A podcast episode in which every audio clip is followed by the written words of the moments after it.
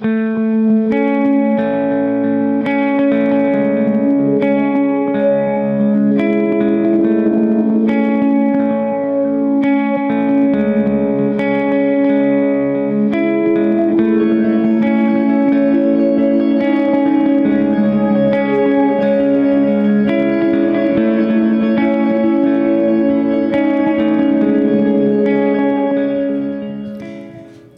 Tyler Smith here with another More Than One Lesson mini-sode.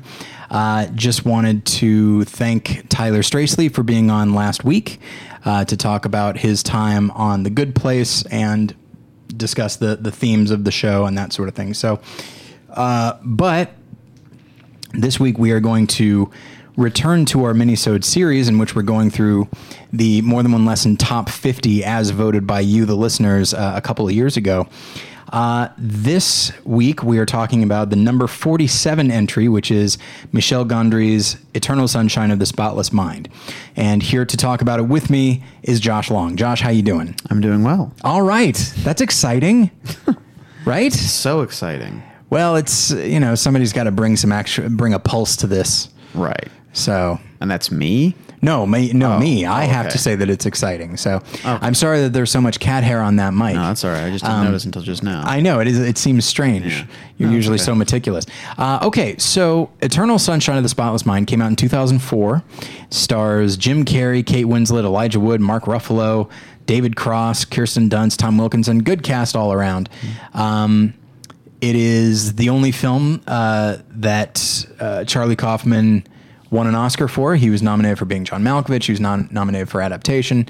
Um, and it definitely leaves an impression when you see it. It is directed by Michel Gondry, who is a whimsical French director. Uh, and I have not seen Eternal Sunshine in many, many years. I saw it when it first came out. I watched it with my mom, oddly enough.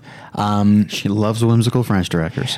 it was very strange. It was it was at a time. I'll say this: like my mom, her her tastes have changed uh, over the years, but at the time, uh, she was still willing to see kind of different and strange movies, and she really responded to it.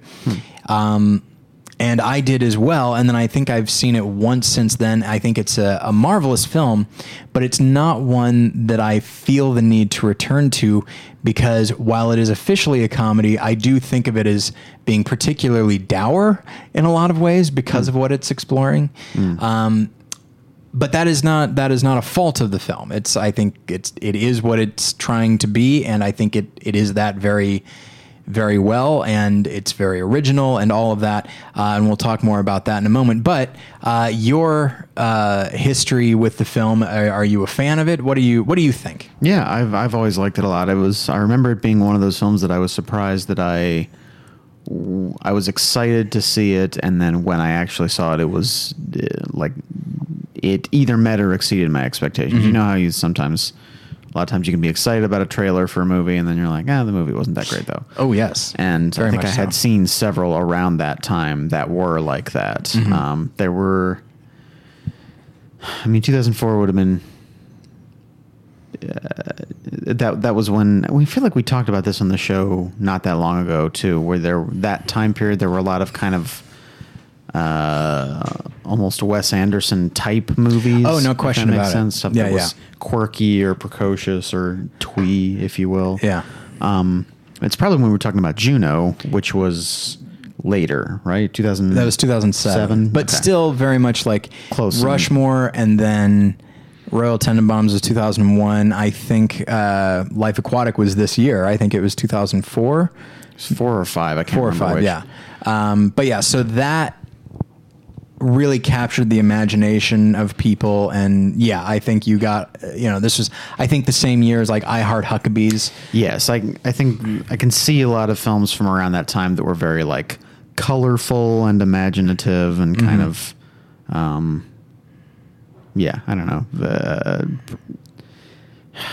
I can't think of the precious. Maybe is a Sure, that that's a negative word, but It I- is, especially because I, I'm a big fan of I Heart Huckabees, Right. and and it really just comes down to stuff like Little Miss Sunshine and Juno and a certain type of, you know, um, what you uh, you were on Battleship Pretension a while ago to talk about talk about this concept of indie light, like yeah. uh, independent films that where independent is almost its own genre, less a designation of the financial limitations of a film and more about like, look, independent. We all know what that means, right? It means quirky and precious and twee and all these things that you're talking about.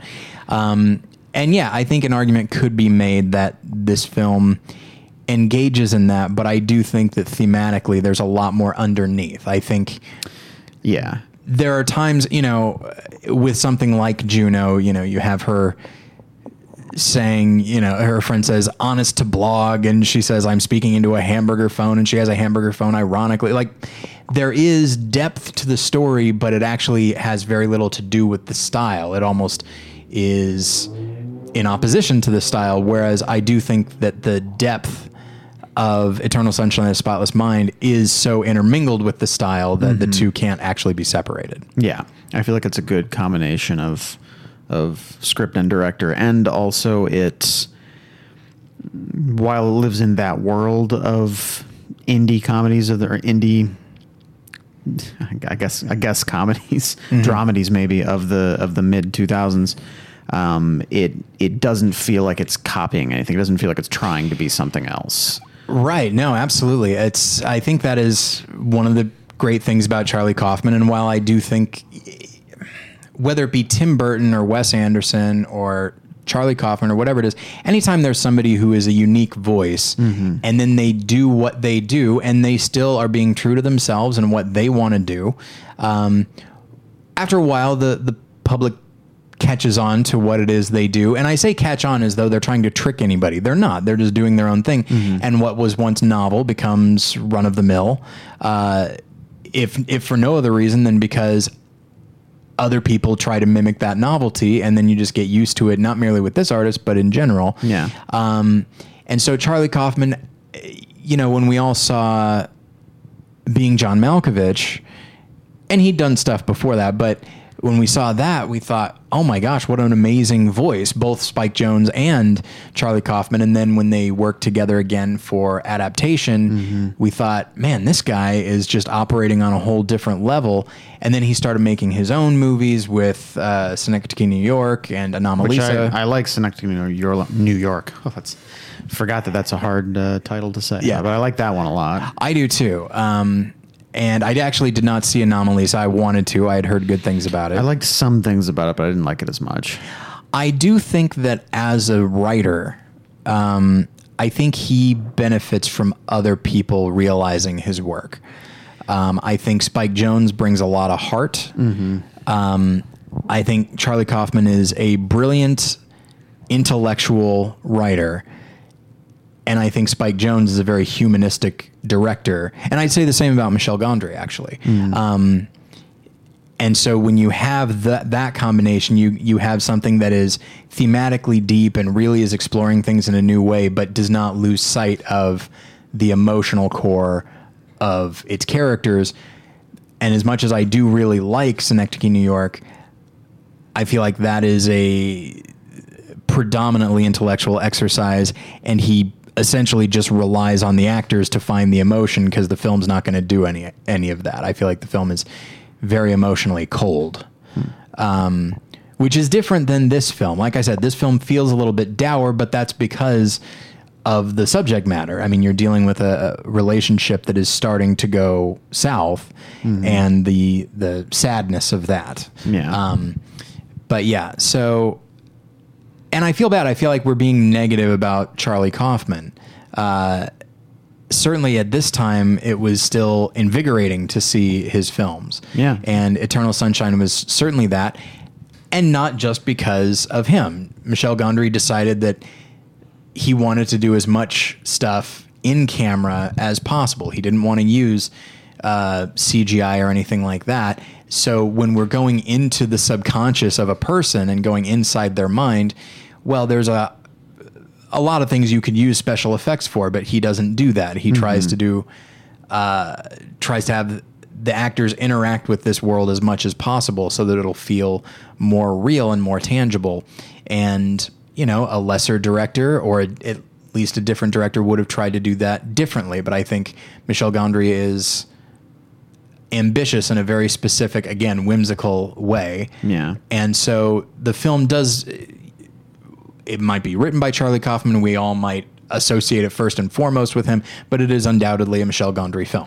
Yeah, and the style is consistent with other films that he would Yeah. do afterwards, and even the music videos that he did earlier. Yeah. Um, So it's it's uh, you know it's clear that he brought his own style to it, and that style meshed really well with the uh, the the exploration of memories. Yeah. Um, and I, I really love the way that he realized that uh, through these kind of fantastical set pieces and uh, a lot of trick photography. Yeah. And um, it very much keeps you on the edge of your seat and keeps you guessing. Um, I can imagine trying to like look over the script beforehand and, and being like, oh, okay, so there'll be like a green screen here. And he's like, no, no, no, we're going to. Yeah. Uh, no, no, no, no. It just and you're like, ah, all right, your accent makes this all seem more palp- uh, more real and and uh, possible. So we're Um, going to do a practical effect where we go in and out of somebody's brain. yeah. Okay. All right. and we're gonna and just and the the again both intellectually and viscerally it it realizes the scope and limitations of the brain uh, yeah. and the mind so much like there comes a moment when Jim Carrey's character is going to go confront in his memory uh, Elijah Wood's character who has his back to him, and he spins him around, and he still has his back to him because in actuality he doesn't know what this guy looks like. He's only seen him from the back. Yeah. and so things like that where you're like, right, yes, you can't. Um, you can only draw draw from what you have experienced when you're dealing with your own mind. Yeah. Yes, of course you can imagine things, but if the whole point of this is trying to figure out what this guy looks like, there's only so much that you can can go with. And so moments like that I think are very exciting. Um, and just as you see things start to disappear, sometimes gradually and sometimes very quickly, Yeah. uh, it at times it almost feels like a horror movie. Um, Yeah. Once the the main character realizes he doesn't want this to happen, uh, then everything that goes missing is a part of him that is essentially dying, and it really is. Uh,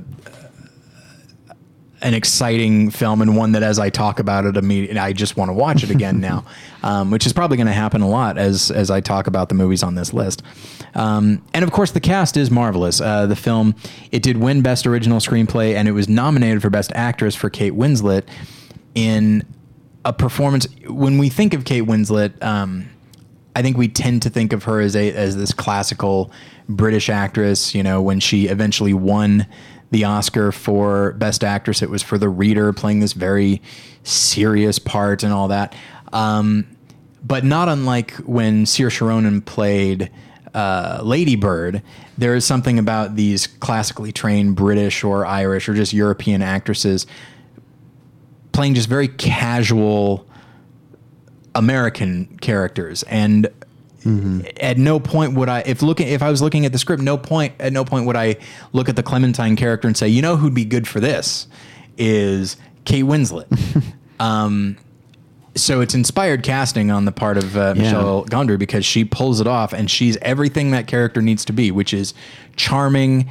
And we have to be a little bit enamored of her, but we also definitely need to see how frustrating she can be. Yeah, and I, in the same way, I think uh, Jim Carrey was a was an unusual casting choice Sure. a little bit at the time. We, he does a lot more films like this now and since this, um, but I think back then it was a little unusual to see him doing a, a real drama role. I think. Yeah, even stuff like the Truman Show was still heightened, and Right. he was heightened, And he was still doing his Jim Carrey thing, like Yeah. big faces and silliness and all that. yeah, um, So, yeah, I remember thinking this at the time, like that's a weird, that's a weird thing. But he he is playing. Very little of it is he playing for laughs in the film. He's he's playing the drama of it almost all throughout, and it works very well. it's probably the first performance of his that I would describe as subdued. Yeah, Um, you know, Truman is does not need to be subdued. Uh, Andy Kaufman and Man on the, on Yeah. the Moon does not need to be subdued. But this character, it's so fascinating because the character is sort of defined by how kind of milk toast he is. Right. Why on earth would you cast Jim Carrey unless you just saw something in him that was capable of this level of? It's an extremely vulnerable performance as well. Like Yeah. there are times when he seems almost like a young child trying to navigate these very difficult emotional waters, and it, it really is a, a marvelous performance. Um, you know, uh, Kate Winslet. I wouldn't say that her character is necessarily showy, but of the 2 hers has more of a. I don't know. It's it's more exciting. There's more life to it. Not to imply that his performance is lifeless. It's that the character is kind of lifeless. Right. Um, and, it's, so it's like fit. y- y- That's illustrated by the fact that he is always kind of like. Uh, the, even the wardrobe, sort of, they're, they're the physical look to them. He's usually wearing darker colors, Yeah. and she's kind of like, uh, you know, she has much more uh, artsy stuff that she wears. She's got the colored hair, yeah. um, all that to kind of point out the the contrast between the two of them. And you know, in speaking about the Clementine character and and talking about the movies of this era, um, Nathan Rabin around this time coined the term "manic pixie dream girl." I believe this was the same year as Garden State, um, and I think that might have been the movie that started him saying that, but it might have been something else a few years earlier. I don't remember. But this idea of the drab guy who is kind of scared of life and doesn't really want to engage meets this uh, I'll use the word whimsical again. This whimsical, free-spirited woman who just brings out the the you know touches his heart and brings out the inner kid, but also makes him more of a man, and all of these things. Um, and I think if you look at the character of Clementine, from her name to her dyed hair to her her behavior, I think she is meant to be that sort of thing. But the script is smarter than to treat her only as that. She is still a full fledged person, and you come to realize how frustrating it can it might be to deal with somebody like that, and that.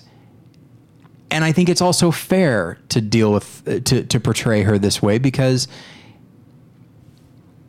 she does not exist to bring him out of his shell. She's got her own issues as well. Right. And that is something that I think is is people, including myself, their their problem with the manic pixie dream girl mm-hmm. type is though she's just been walking around, you know, hula hooping uh, in, the, in Times Square or whatever, just waiting for a guy to come along that she can that she can change, Right. You know, as the as if she didn't exist uh, until he came along. Yeah, and I think I feel like that type existed before, um, you know, before this time in film history. yes. Uh, it started to become more of a thing. I think in probably the early two thousands. Yeah. Um, but I think you I, you could probably even describe. Uh, Jean Seberg in in uh, Breathless as a manic pixie dream girl. Maybe she's even got the pixie haircut. She does, yes. Um, Um, and I'd say, uh, did you ever see The Accidental Tourist? No, I haven't. Okay. Um, Geena Davis is very much like that Okay. uh, in that film. Yeah. Um, though not, I mean, in a way, Annie Hall is a little bit Yeah. like that. Yeah, I could see that. Although Annie Hall, I think, is more on the spectrum of of a Clementine type character, where there is, I think so. more to her, and you find out like that. Uh, a lot of a lot of who Annie is is just because she was raised very simply, Yeah. and um, y- you know her her life was simpler before she met um, Alvy Singer, which I guess you could say in its own way is a that could be a complaint in its own way that that she isn't really somebody until she meets him. Sure. Um, but uh, that's By the way, for a moment, you you you said, you know, I think she's more on the spectrum of, and I thought like, oh, is he just going to end with the word spectrum because that might explain some things.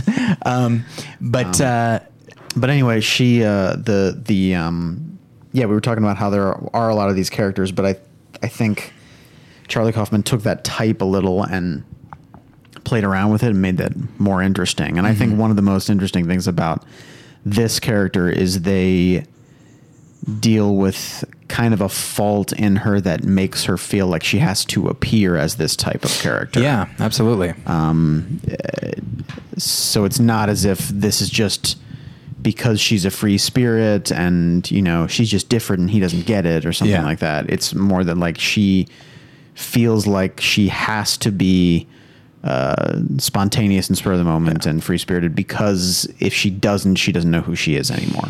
Yeah, it's uh, it's something that would be explored in David Fincher's Gone Girl, which is the pressure that the main character feels to be kind of the cool wife or the cool Yeah. girlfriend, you know, who is not nagging and doesn't require too much of of the man in her life. And as it turns out, she actually does require things because she's a human being and and needs that type of uh, love and attention. Uh, the rest of the of the cast is is uniformly great. Elijah Wood, Mark Ruffalo, Kirsten Dunst, Tom Wilkinson, and I like that there are you know B stories going on here as well. Um, the situation with uh, Kirsten Dunst and Tom Wilkinson, and the whole reason that this procedure exists Yeah. uh, is very, you know, it, it- it's hard to know if Clementine and Joel, if what they are doing, which is trying to erase the other person from their memory memories so they don't feel that hurt, it's hard to know if what they're doing is full on selfish. It is definitely motivated by pain and self uh, preservation, the idea of I don't want to feel this hurt anymore. Whereas I think the Tom Wilkinson character who invented this, I think that does come out of a, a place of selfishness um, or the idea of I need to erase the mistake that I have made Yeah. from the memories of the people that I have hurt um, because I can't stand to deal with the regret that I feel. Right. So it's it's different. I think I'd say it's a little bit different, but I think it still comes from this um, this desire we have, and I think this gets us into the theme of the film. This desire we have to avoid relational pain, um, which is understandable but also unavoidable. Um, one thing that I like about the film, and I have a different take on it than most people. Most people see the film as remarkably cynical and very, and the ending is very dark. That oh well, they're just going to keep repeating this cycle. Um, and cycle being a, a, a phrase that uh, I definitely have heard in my uh, marriage counseling. The idea that Jen and I both, and, and I would say any any person in a relationship, there there's this uncanny way for your flaws and your baggage to just kind of play into each other so that they it brings out the worst in both of you and and you some and and it and it can blind you to the positives mm-hmm. Until you only see this person as as an, as an obstacle to uh, you know to your own happiness. And so I think this film is definitely about that, uh, and I think. Despite it having these science fiction trappings and these fantastical trappings, I think it ultimately just boils down to how uh, how a relationship functions, um, even if even when it's not functioning, which is people get angry at each other they wish that they're and and they feel very escalated and they don't necessarily want to be together anymore and they just want to be away from this person. But then they start to remember no there is a reason I'm with this person and I do love them very much. You know what? Let's get back together. But just as when at the end of the film, Kirsten Dunst like emails, not emails, sorry, she sends everybody their tapes that they've said. Um, you can't completely get away from the issues. You can't bury them. You can't just ignore them. You can't forget them. You're going to have to deal with them even after a, a time of reconciliation. Um, the hope is that the reconciliation makes you better able to handle this thing so that you're less escalated to once again use a phrase by my uh, marriage counselor um, and to me i think like yes it is cyclical but the cycle. Some people say that yeah but they just keep hurting each other. It's like yes but they also keep coming back together and helping each other. And like yes but they keep hurting each other. Yes but they also keep coming back and helping each other. What do you think there's an actual happily ever after? There's there's they can be better adjusted certainly and maybe that will happen but i don't think that the fact that they hurt each other means and that they could continue hurting each other that doesn't negate the fact that they still love each other and they can still be very good for each other and i don't know so I actually think the film is, I wouldn't say full on optimistic. I think it's realistic and I think it sees the positive and the negative, Whereas a lot of people I know see the film as, as being almost wholly negative and just seeing it as, as almost tragic that these two people are still together. Um, what, uh, what was your take? I don't remember feeling like it was tragic. I mean, I, I remember feeling like uh, kind of coming down on the position that uh, if they get back together, this will continue happening, but it's it's probably worth it. In, Yeah. in a lot of ways. Um, yeah. Yeah, and so uh, as we as we move to to end here, um, one thing that I want to try and do as we go through these entries is figure out why we think it was included uh, in the list because. And this is a thing that I'll probably say for the next for the, the first few of these uh, little minisodes. Um, years ago, David and I did a listener uh, listener compiled top hundred movies of all time, uh, and so I thought it would be interesting. What do you do when, or what will it look like when you have a group of people that love movies, but they are also Christian? Will that have an impact on what the the compiled top hundred, or to, in this case, top fifty movies would look like? and I think it's a definitive yes. I think there is a, a difference, especially if you look at that top 10. Um, and the movies that we've talked about so far, you know, P- Princess Bride and Tokyo Story, and I think Singing in the Rain, uh, those you will find those in a lot of top hundreds. Sure. Um, maybe not Princess Bride, but you'll find it in a top hundred of like a, any kind of user submitted list. Yeah. Uh, usually pretty high up. Um, I think now we're starting to get into the films that might not automatically be on a list. Um, and so I would say that with this film, its inclusion on the list, I don't think is necessarily a function of a Christian audience. I think this has more to do with demographics. I think this speaks to the age of who this show appeals to. Yeah, I, I was about to say, I feel like people of a certain age, this movie would immediately come to mind Yeah. um, as one of the great films. Uh, whereas, you know, if you're 60 years old, you might be like, oh, yes, that movie was good, but Right. it might not strike you as much. So, I And if think- you're 20 or younger, it might not be on your radar at all. Yeah, yeah, it's true. Um, uh, which is a shame. If you are 20 or younger, I would recommend going to see this movie. Yes. Um, but uh, what was I going to say there? I think, um, yeah, I think it both came at a time uh, it- when it was released. I feel like if people were at a certain age and saw it in the theater, then it had a stronger effect on them than it might have otherwise. Yeah. uh, time period wise, and if and I think it speaks to certain uh, uh, desires and concerns and ideals of people who are a little bit younger. I'd say, Yeah. I guess old millennials is probably the the time period we're talking about. Sure. people born in the early to late, born in the '80s, probably. Yeah. Yeah, I think so. Um, and while I do think that it's something that that younger people should see because I think it's one of the more it's weird to describe the film as realistic because it isn't realistic in many ways except at its core. I think that's that's one of the things to go back to what we've been talking about with with Wes Anderson.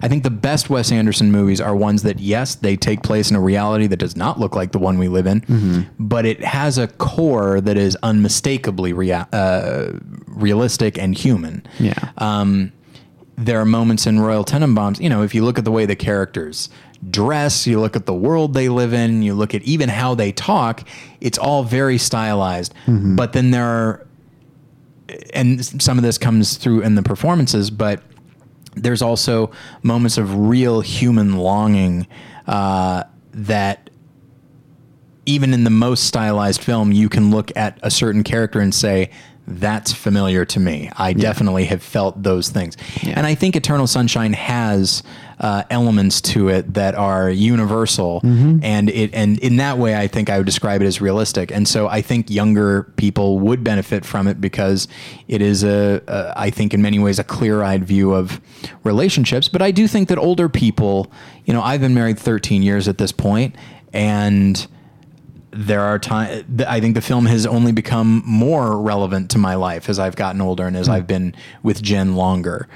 Um, because yeah, there are, there are days when you've been with this person so long that the novelty of them has kind of worn off. You're like, okay, I know all your tricks, uh, like your your I know your shtick. Let's put it that way. Um, and so it's it's there are days when you're like, why did I why did I do this? Why did I get into this relationship? And not necessarily that you want to go running from it or that you want to forget it, but there are times when this person has the ability to hurt you and does hurt you, and you think, man, I don't want to feel this. I want to get away from it in some way. And this film, you know, literalizes that. Yeah. And and so I do think that it's a, a film that would benefit anybody. Um, you just need to be ready for it. It's strange. It's at times very downbeat. There are times when it is funny and absurd. It it mixes all of these different tones, and I think mixes them perfectly. Hmm. I feel like it's at no point in the film do I feel like we have left the reality of the film.